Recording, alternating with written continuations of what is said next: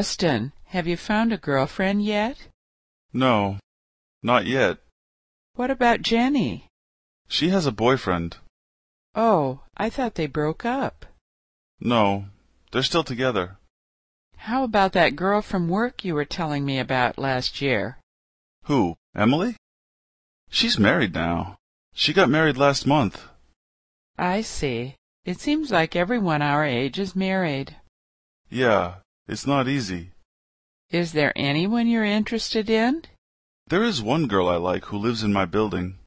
I talk to her a lot because she's also studying English. What's she like? She's really nice. She moved here from Texas about three months ago. What does she do? She's an accountant. That's a good job. She must be really smart. Have you asked her out yet?